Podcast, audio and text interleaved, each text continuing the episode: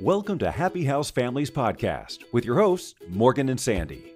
We are here to be an easy resource for families on the go and who aspire to create more joy within their families. Morgan is a special education teacher with a master's in education. Sandy is a consultant who also has her master's in education and has worked with families for over 20 years. Both of your hosts have a vast experience working with neurotypical and neurodiverse children. Welcome to the show.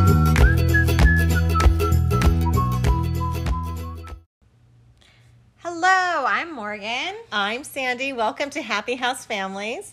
and today we are going to talk about deep breathing exercises that you can do when you are feeling, or your child, or student, or whomever is feeling dysregulated.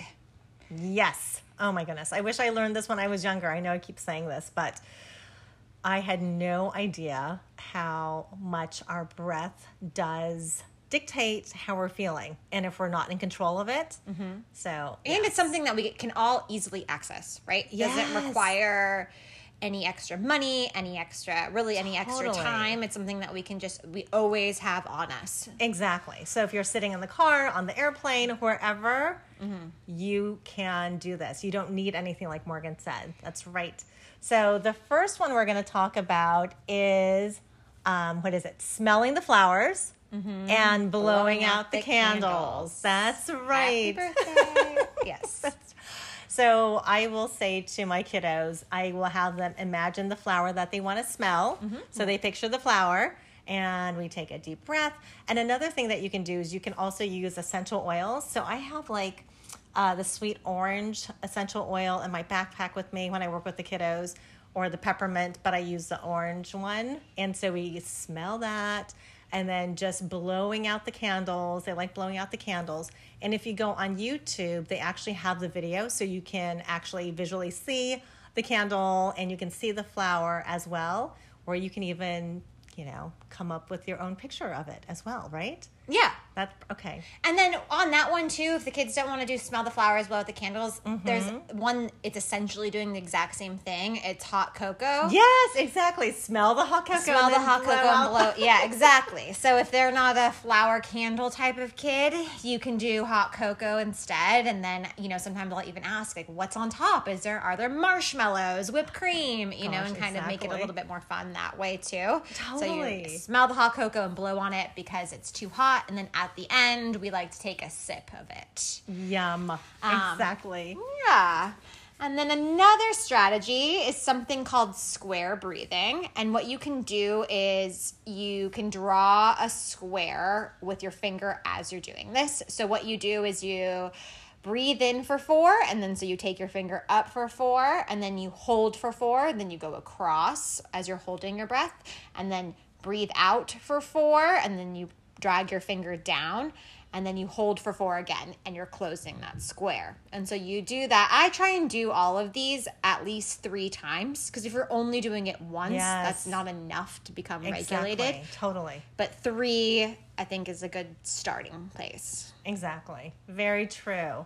And there's another one called 478. So you inhale for the count of four, and then you hold for a count of seven, and then you exhale for a count of eight.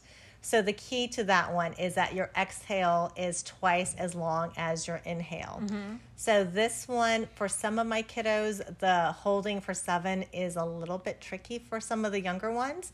So maybe just have them hold it for 4 if that's easier, but just always make sure that they're exhaling longer. I'm just thinking about uh, different age groups, how that can be a little bit tricky for the young ones. Yes, all of these are adaptable too. So just you know whatever works for the certain. This is not one size fits all.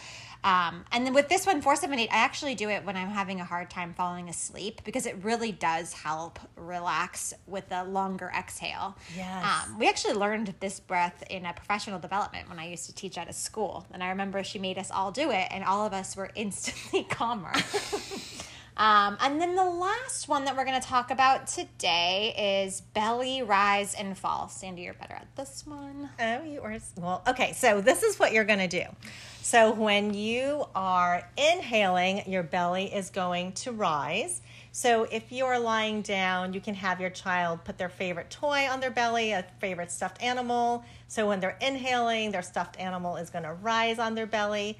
And when they exhale, your belly is going to fall, so that stuffed animal will come down. And so if you use a toy, then it's also a good visual. So you just want to make sure when you inhale, your belly rises, and when you exhale, your belly falls. So with that, maybe the kid needs to be lying down. Right? Yes. Just so that the object can stay on her belly. Just, just Exactly. case for that visual. Yeah. Or if you want to stand up, you can just use your hands too. so That's then right, You can kind exactly. Of feel it. oh Um, yes, and after COVID, I definitely have more of a belly. It's easy to find the belly these days. exactly. Yes. A little too easy.